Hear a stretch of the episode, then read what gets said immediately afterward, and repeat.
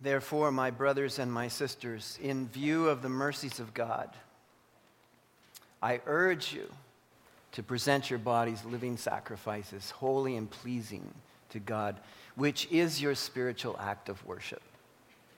Would you join me in prayer? Our Father and our God, how rich that moment was to us. To rehearse in song again your amazing grace, the undeserved love of our God, who gave us the indescribable gift of Christ Jesus because of your mercies to us, offering us the gift of salvation through belief in Christ Jesus, that our sins might be forgiven that we might have eternal life and a relationship with God the Father forever. And life abundantly right now. Oh God, would you help our hearts to fully embrace the magnitude of your mercy to us? That we might in turn live lives as living sacrifices holy before you, pleasing to you, every day an act of worship. Oh God. I pray in Jesus' name and for his sake. Amen.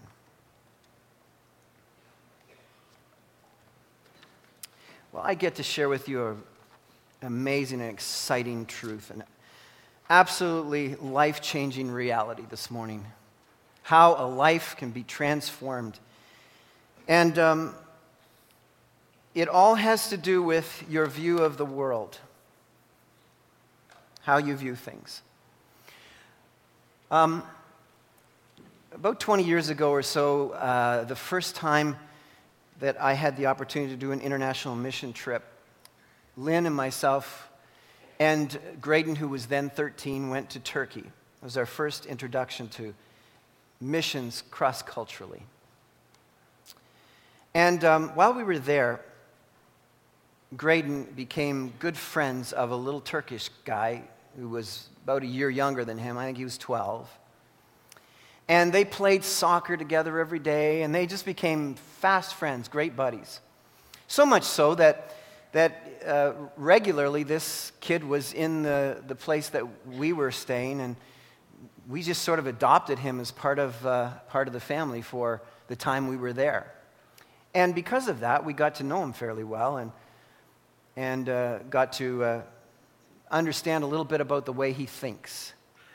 He had learned uh, some English in um, school, but we also had a translator with us, so we were able to, to talk to him. And we, we learned that even at his age, he had a distinct aversion to everything West. He didn't like Americans. And I, and I don't mean that by the United States, but rather just the whole North American, Western Hemisphere continent didn't like Americans. And so um, we asked him one day, well, has your view changed? Uh, because after all, now you know a, you have a, new Christian buddy. Uh, who you've become fast friends with, and has your view changed? And, and so um, he said this to us um, Yes, he is my friend, but if I met him in battle, I would kill him because he is American. And it occurred to us, even at the age of 12, that our view of the world, people's view of the world, is shaped and the way they behave, the way we think, the way we treat one another is very, very radically shaped by the events that come into our life, by the teaching that come into our life. His view of the world shaped everything. And that's the subject matter that we want to look at this morning. Your view of the world matters. And I want to approach this subject with you as um, sort of the first one as we uh, encounter, uh, dig into our series this this uh, winter. Um, I want to handle this by answering with you, for you five questions this morning that, that I think are important to answer. I want to give most of my time to question four, so I want to uh, work quickly through the first three questions. They're sort of introductory, introductory questions. But the first question is this How does your worldview impact your life? And, and we, we need to probably define worldview because many of us are perhaps not so um, uh, uh, versed with philosophy and those kinds of things. But worldview is simply how you believe the world should function, how it should work, what should be valued, um, how people should act. That's, that's your worldview. And um, you, you might be shaped by what has happened in your life or by what you've been taught or somehow how you think. Uh, what you think about race or gender or authority or God um, all shapes your worldview, shapes the way you, you view the world. In fact, the writer, uh, one of the writers in um, our study uh, stated this ideas have consequences. And I think that's a pretty uh, important statement as foundational to where we want to go this morning. And I think most of us, if we've been paying attention to what's been going on in the world this week, uh, particularly in Paris, France, realize that ideas do have consequences. What you think and how you believe, what you believe, shapes the way you behave, the way you act. And uh, I would state that your ideas of the world, its values, what really matters, what is true and what isn't, determine how you behave. And, and so when we think about our own lives, we should be asking questions of ourselves like, how, how, uh, how far am I from where I think I ought to be? Or am I where God wants me to be, more particularly? And, and today we want to specifically look at a Christian worldview and define what that is and understand what that is. And a Christian worldview matters because it sets us apart from unbelievers, helps us progress spiritually, and gives us wisdom to make decisions as believers in Christ. These are very important realities sets us apart as holy people. Uh, without holiness, it is impossible to please God, the scriptures teach us. Helps us to know how to progress spiritually and move forward, and, uh, and obviously, um, importantly, to make decisions uh, as believers that are pleasing to Christ. So, the second question that I want to look at is from what lens is your worldview? And um, while this is not exhaustive, it is an example of a few. I want to share with you three major worldviews that each of us are living among. And uh, these are intentional worldviews, by the way, an intentional way of thinking that uh, you will encounter uh, as you, as you uh, navigate around in our culture. And the first uh, is the worldview that's shaped by religious codes. Religious codes. Every religion proposes a way of viewing the world. What is tragic is that the majority of religions um, look through the lens of external values, external rules, external regulations.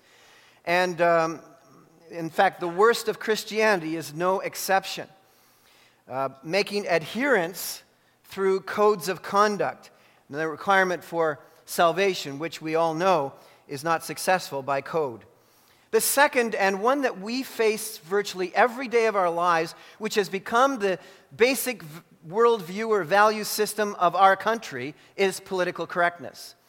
We've talked about this a little bit before, but this is the preferred worldview of Canada. And I want to give just a little bit of a backdrop so we understand what we're up against here with the whole issue of political correctness. Political correctness, uh, by the way, um, where political correctness opposes um, racism or religious or minority or, or gender persecution or discrimination, it mirrors Christian ethics, and we agree with it.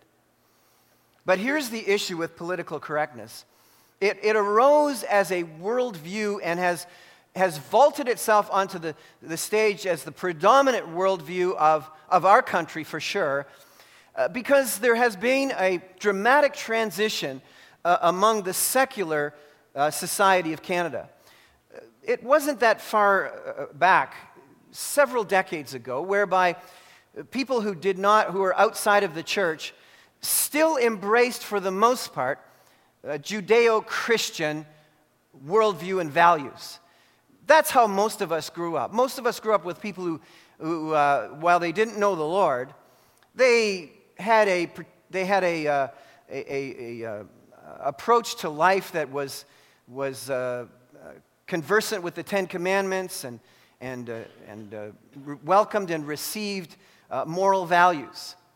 But in the absence of that, which is the culture we live among today, there needed to be some sort of mechanism that would uh, regulate people's behavior one toward the other. And so political correctness has filled that void. It has become that, that it's a secular social contract that problem with it, it lacks spiritual and, and a, a spiritual and moral core. It's relativistic. Its gigantic weakness is that there's no arbitrator to decide morally between human rights and human responsibilities.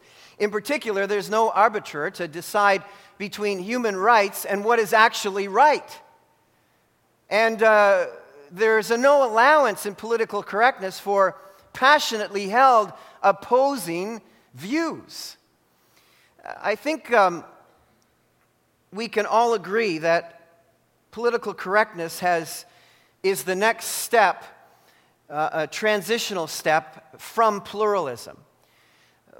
Most of us have heard the terminology that we live in a pluralistic society, which, which by its definition means um, you can believe what you want to believe, and I'll believe what I want to believe, and we'll all have a group hug and get along together.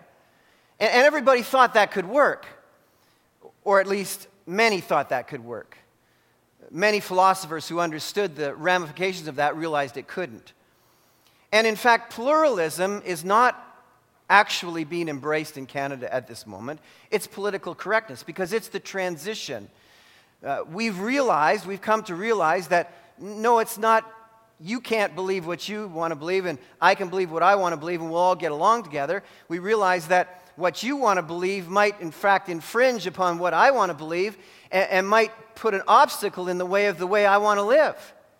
And, and so, political correctness, in my opinion, is a transitional state that is moving us toward a totalitarian society in Canada, whereby it is going to be mandated upon everyone how to think even if it isn't moral, even if it doesn't, in fact, mirror Christian values. And so that is the pre- prevailing worldview of the average person you work with or live beside. Its ideals have no boundaries and no way to fairly adjudicate conflicting ideals. It has no plan for passionately handling people who believe a certain truth. There's a third um, worldview, which is God centered. And I hope that and trust that everybody within this room is, has a God centered worldview uh, relating to a real knowable God who is the measure of all things. Now, here's a couple of important questions that we need to be able to ask any of these three worldviews.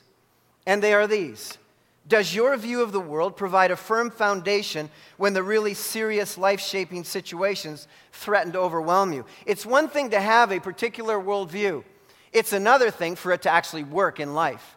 It's another thing for it to actually be there when the bottom drops out of your life and it actually provides real answers to life's perplexing questions. The second question that I think is, is critical for this is Does your view of the world give you confidence to know that you are able to live in God's way in any situation? So, um, with those questions in mind and a discussion on worldview, intentional worldviews, I, I want to move us to the third question, which is really the only question that matters, and that is what does the Bible have to say about worldview? You didn't come here this morning, I would assume, to hear some sort of dissertation on the philosophy of worldview. I suspect that you gathered here to hear what the Bible has to say about it. And uh, I'm glad that that's the case. By your silence, I presume that's where we want to go. So if you would, would you turn in your Bibles to Romans chapter 8? Because it really only matters what God has to say about worldview. And, and I find in the scriptures, interestingly enough, as is the case on most issues, there are only really two worldviews, although I've expressed three here this morning, and there are many more in terms of, uh, of descriptions of worldviews. There's really fundamentally only two worldviews.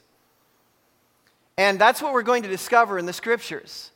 And uh, that's not unusual. Frankly, virtually everything I preach in the last 13 and a half years, I think, has come down to one of two things there's God's way and there's everybody else's way. There's only two possible worldviews.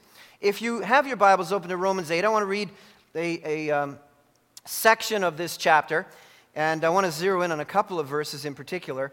It begins, therefore, there is no, now no condemnation for those who are in Christ Jesus. That's a great truth to start out the year. There is no condemnation to those who are in Christ Jesus. So, immediately when I read a text like that, I want to know how can I be in Christ Jesus? Because I want to get to the place where my status is there's no condemnation to me from God. And so he goes on to state, because through Christ Jesus, the law of the Spirit of life set me free from the law of sin and death. Verse 3 For what the law was powerless to do, or I, will switch it to use some words I've already used, for what religious codes were powerless to do, in that it was weakened by the sinful nature, God did by sending his own son in the likeness of sinful man to be a sin offering. And so he condemned sin and sinful man in order that the righteous requirements of the law might be fully met in us, who do not live according to the sinful nature, but according to the Spirit. Those who live according to the sinful nature have their minds, note, note this, set on what that nature desires. But those who live in accordance with the Spirit have their minds set on what, that's, on what the Spirit desires. That's the dividing line in life. In the whole of our planet, this is the dividing line that decides worldview. Your worldview is either based on your sinful nature or it is based on the Spirit of God. The mind of sinful man, verse 6, is death. But the mind controlled by the Spirit is life and peace. The sinful mind is hostile to God. It does not submit to God's law, nor can it do so. Those controlled by the sinful nature cannot please God. You, however, are controlled not by the sinful nature, but by the Spirit if the Spirit of God lives in you. And if anyone does not have the Spirit of Christ, he does not belong to Christ. Let's stop there and let's back up and take a look here. One thing for certain as we look at this text is that Christianity is, in fact, predicated on how we think. There are a lot of people out there in terms of trying to discredit Christianity that suggest it's a mindless, it's, it's for people who don't have very sharp minds, it's, it's for people who are led along and swayed by the crowd, it's for people who need crutches, it's for people who are very weak, it's for people who, uh, if they had any intelligence at all, would not be Christians. One thing that is very certainly established in the Bible, not just here, but regularly, is that mind matters. What you think matters. Christianity is very much uh, to do with the mind and how you think. And uh, this text is very clear on the matter that the mind really matters. And so there are two worldviews that grow out of here the mind of sinful man, which is hostile to God and death, or the mind controlled by the Spirit, which is life and peace. The Apostle Paul sets out a very stark contrast here. It couldn't be more stark, and it couldn't be more critical or important. When you think about it, the mind that is set, and by the way, the word mind here, in, uh, in its fullest description, means mind set. It, it means, uh, uh, in fact, uh, the way our, our, our personal will is orientated. All right? So it states here that the mindset of sinful man, at its very best moment, is hostile to God, and its very, very best outcome is death. Now, I would presume, because you're all an intelligent group of people, that when we talk about matters of importance, I'm pretty certain we've hit upon something of incredible importance. I would guess that um, if we have been offered a choice between one and another, and the one's very best activities make one at odds with God, and its very best outcome is eternal death, that's not a worldview that anybody with any intelligence in this room would want to choose. Am I right? In fact, the altern- alternative here is the mind controlled by the Spirit brings life and peace. Do you see the distinct contrast here? The one mindset brings hostility toward God, the other mindset brings peace with God. The one mindset ultimately results in death, eternal death, the other mindset results in eternal life. These are the two contrasting worldviews. How important is it that you have a Christian worldview? It is the difference between life and death. That's what's presented here in the text. So the thinking person can see this. In fact, the thinking person, it says here, will put to death misdeeds of the body. It matters how you live. And that's why it matters how you think. Because never in the scriptures is the idea presented that thinking is enough. Thinking must always demonstrate its authenticity by living, by behaving, by action, by application. And so, if you're, if you're still looking at this text in verse 12, it says, Therefore, brothers, we have an obligation but it is not to the sinful nature to live according to it. For if you live according to the sinful nature, you will die. But if by the Spirit you put to death the misdeeds of the body, you will live, because those who are led by the Spirit of God are sons of God. In this way, Isaiah 26 3 is being fulfilled in your life. And most of us, or many of us, have made that verse probably one of our key life verses you will keep him in perfect peace whose mind is stayed on him. Is that where you stop? That's where most of us stop. Because he, come on, come on, people, trusts in him. Critical to that verse because he trusts in him. Not everything around us is entirely peaceful. Not everything around us is free of trouble and turmoil. But he will keep him or her in perfect peace whose mindset is fixed on him because we trust in him.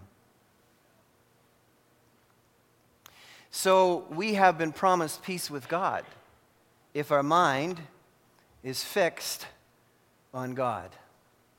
Under every circumstance, we can have peace with God, whose mind is stayed in Him because we trust in Him. Now, it is critical when we come to a place like this and realize there are two ways to go one leads to death, the other leads to life to answer the question how can I be on one the particular, the life stream. How can I be there? There is no more important question than this. How can I be there? Because it says in the text, verse 9 here, you, however, controlled not by the sinful nature, but by the Spirit. And then there's this critical word if. It's conditional. If the Spirit of God lives in you. In other words, if the Spirit of God does not live in you, your mind cannot be set on the things of God. You cannot live at peace with God, and you do not have life. Well, that just tells us the bad news. It doesn't tell us the good news. This book of Romans you know, when it comes to an apologetic for sal- salvation or understanding the mechanism of salvation or understanding the theology of salvation is almost unparalleled. Can I commend the book of Romans to you? In fact, better seminaries insist on multiple readings of the book of Romans. Better seminaries would be seminaries like the one I attended, for instance. our seminary insisted that this book was so core, is so core to salvation theology that one of the assignments was to read the book of Romans every day for 30 days. Can I commend that to you? Has anybody ever done that? those, those who are heritage grads, London grads.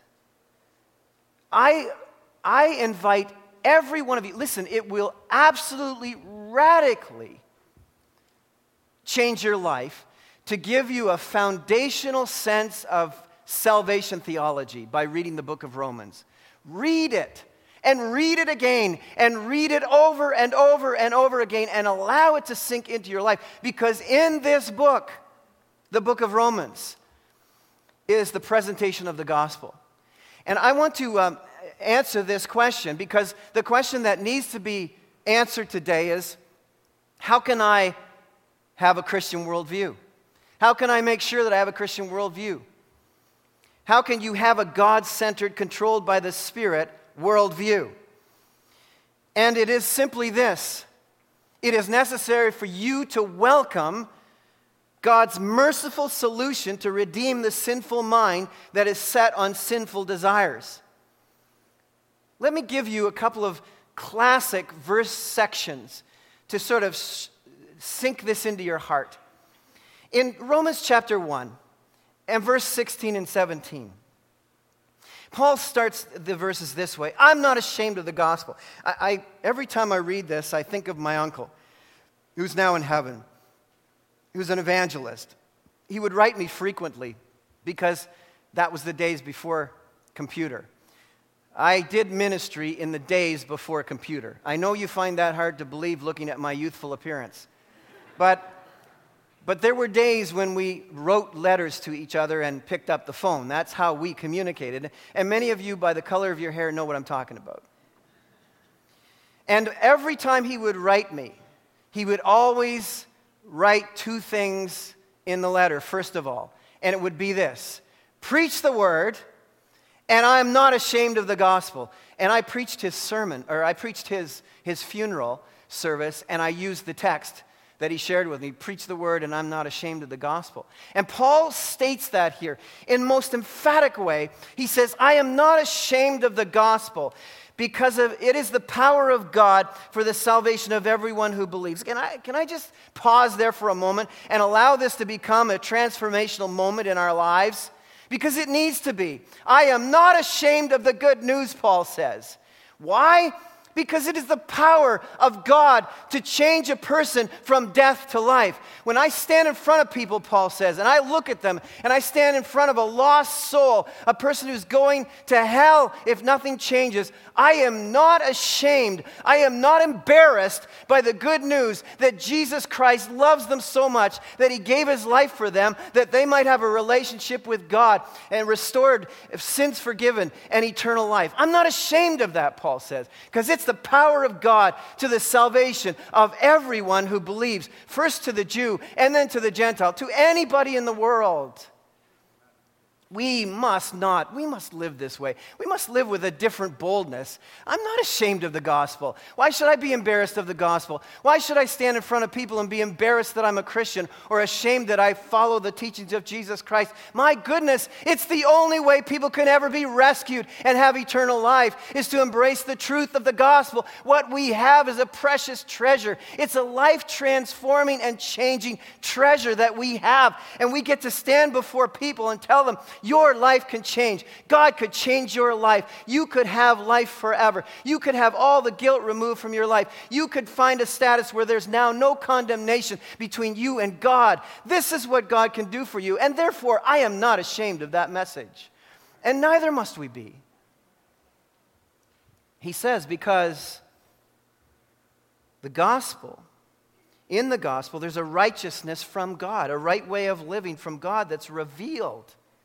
In the good news, you can know how to please God. You can know how to live in a way that relates to God. A righteousness that is by faith from first to last, just as it is written, the righteous will live by faith. By believing that Jesus Christ died for you, you can have His forgiveness, and He will come in and live in your life. And then Paul writes in Romans chapter 3, he goes on to continue in this, this theme. This righteousness, he says, that is from God, which, by the way, is embodied in Christ. Christ actually moves into our lives. That's what Paul is saying here. You are controlled by the Spirit because Christ has moved into your life. The righteousness of God has actually moved into your life. This righteousness, he says, from God comes through faith in Jesus Christ to all who believe.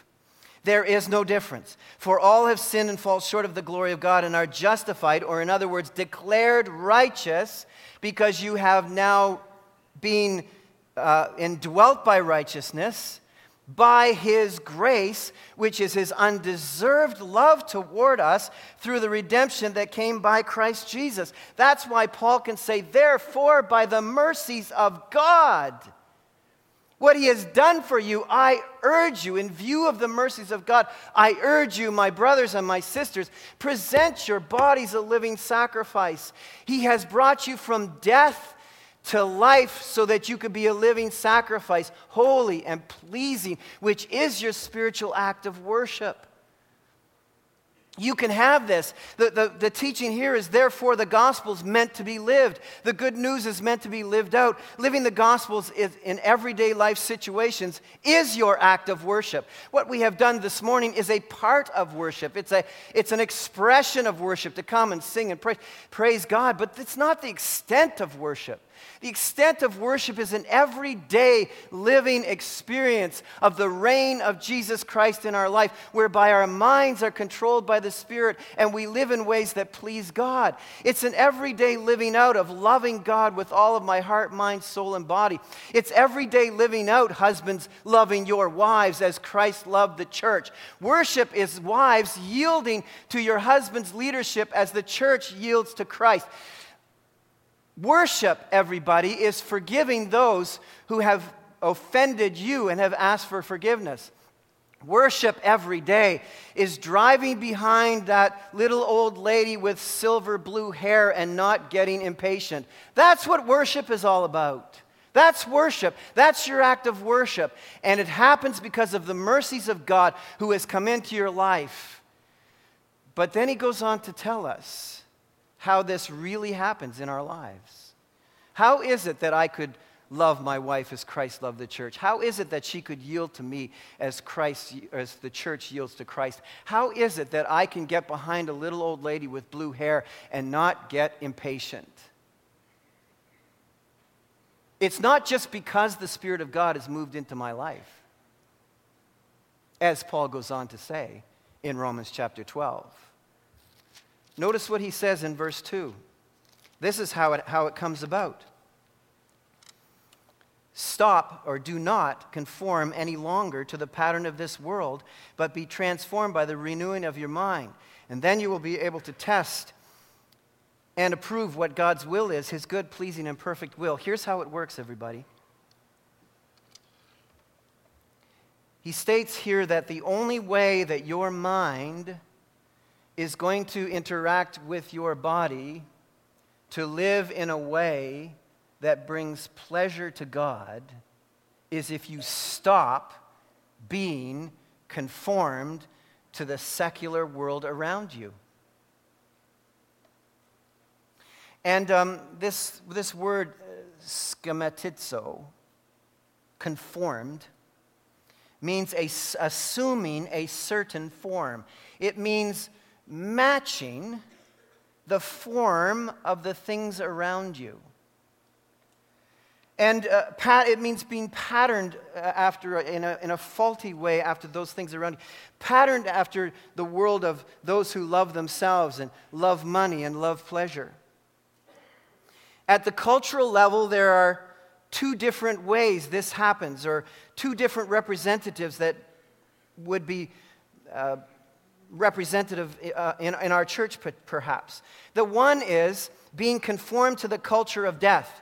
And that is the secular culture around us. That's the one that we're, we're, we're most familiar with. It's, it's everywhere, it's the political correct world around us of rights and freedoms.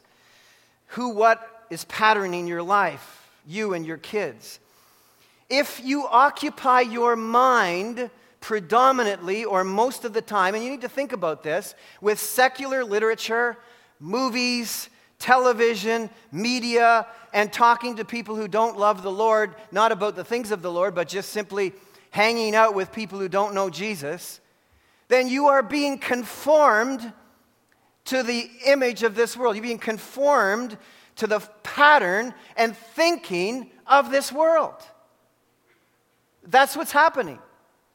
Now, as you think about it, as you think about this past week and the time you spent, in terms of time spent with God and the things of God versus time spent with secular literature, television, media, movies, discussions that had nothing to do with God. I mean, what's the balance in your life? And the second, and, and we'll develop this in a few moments, I don't want to develop too much here because it, it doesn't have meaning unless I get to the next section, is the culture of Christianity. You're, you're either being conformed to the culture of death or the culture of Christianity. And the culture of Christianity leads us in a very bad direction.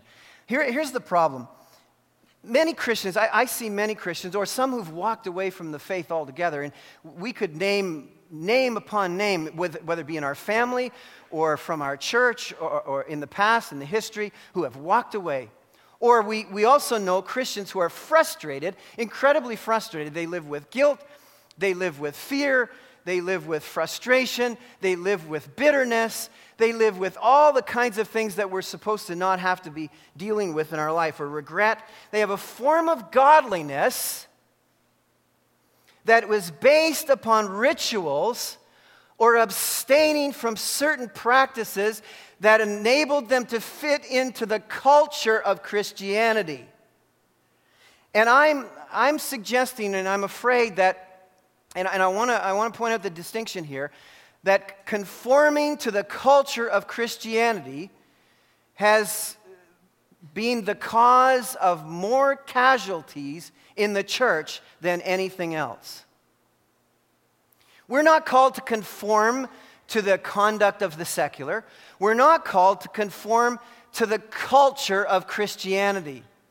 We are called in this text to be transformed and in only one way. And what does it say in the text? By the renewing of our minds. This word transformed is not the same as the word conformed.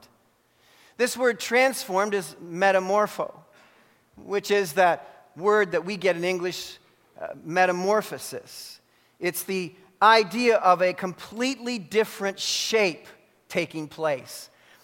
It's the renewing of our minds, not by rules and not by code of copying code of conduct, but rather by internalizing the new values of God.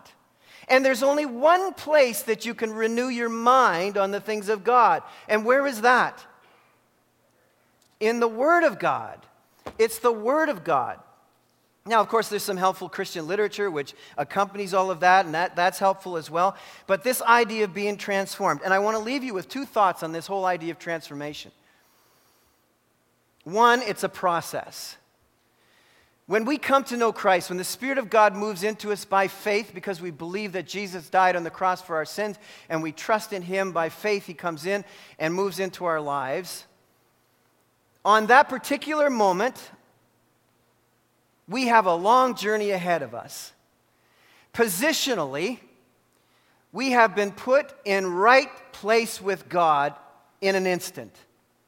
And positionally, we've been given all of the resident power in the universe, in our lives, to change the way we are. But this verse tells us that we also need to cooperate with the power of God that is in us to actually utilize that power to change us. It's as if you had a laptop that, laptop that broke down, its battery was ruined and wrecked and all of that, and, and you got a new battery and you got a new high speed. You know, I don't know anything about farming. I also don't know anything about, technically about computers. So This illustration will only work if you ignore, if you know things and you ignore everything I'm saying technically. But it works illustratively. You get a new power cell, you get a, a new high speed hard drive, and now your laptop is top of the line, is state of art. But unless you get the accompanying programming to go with it, the power that you have in that new mechanism is not going to change any output on your laptop. Does that make any sense? I know it's crude, but that's the idea of positionally what we have. But practically speaking, unless we actually start to believe the things that God says and act them out in our life by the power of God, nothing's going to change in our lives. We will just be conformed to the world around us. This is the beauty of this process, what's, going, what's taking place. It is a process of feeding our minds information that will reprogram our thinking in line of, with the values of the kingdom, learning to think like God. The second aspect of this transformation, and I'll come back now to the culture of Christianity issue, is it's internal. Christianity uniquely works from the inside out and not the other way. You cannot become a Christian by copying the life patterns and style of other people.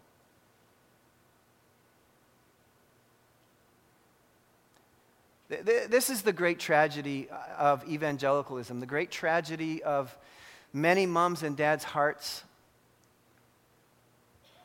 is, and, and I want to talk to moms and dads right now. This is pivotal, a pivotal moment in God's Word. We do not want to teach our children to simply copy the way we behave.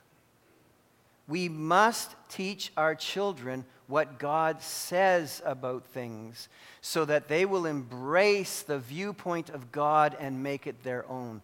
That is the complete distinction between those who are conforming to the culture of Christianity and tragically most walk away versus those who are being transformed by the renewing of their minds.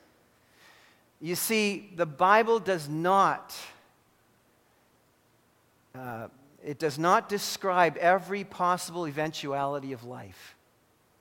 You can't, you can't uh, memorize in a rote way how I should behave in any given situation. What you can do is learn to have a God think mind so that when something comes up you know how to think like God. Your values, your worldview is completely reshaped by renewing your mind, by reading what God says. So that it now becomes your value, and your values now become your behavior. The Word of God doesn't tell me, um, it doesn't tell me what job I should take. It doesn't tell me uh, uh, how I should invest in the kingdom. I can't open to a page here and say, Rick, uh, this week you, you should be investing in the Billy Graham Association or you should be giving to compassion or whatever. It doesn't say that. In fact, by the way, we, we sponsored 57 kids last Sunday. Isn't that great? That's amazing. That, that means 57 lives are, are going to now be touched by the gospel of Jesus Christ, which will work its way potentially into families and, and change whole, whole neighborhoods. But here, this we are offered this transformation. It's internal. Christianity is internal. You can't join Christianity from the outside. It has to be who you are. And the only way it takes shape is by your mind feasting on what God says and then acting on it and you are, become, you are being transformed. That's how it works.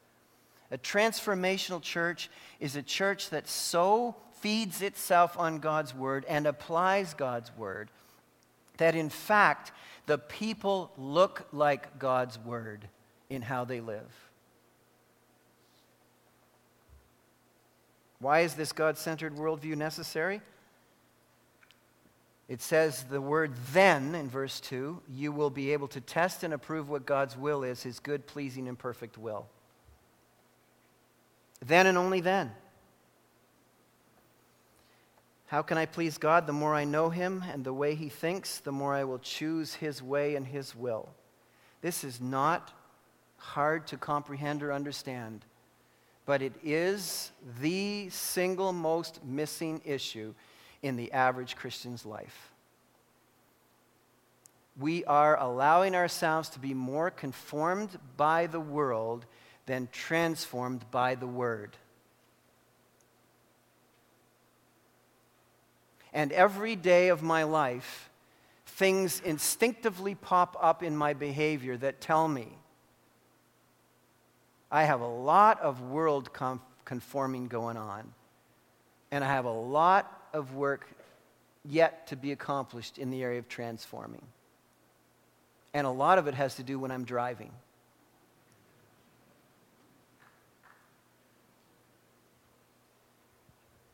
You know, everything, you know, we, we, can, we can, I can stand up here in the front, so can you. We can come into this church, and, and, and for the most part, you know, we love each other and we we, enjoy being together and all that. There's no challenge being here.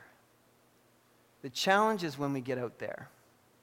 The challenge to whether or not we're transformed or being transformed is when we're out there or when we're in our home. This afternoon, when our spouse says something that really annoys us, guys, it's in that moment we have a decision to make. Are we conformed to the secular and we bite her head off? Or are we being transformed into the image of Christ and love her like Christ loves the church? That's worship. That's transformational people worshiping God.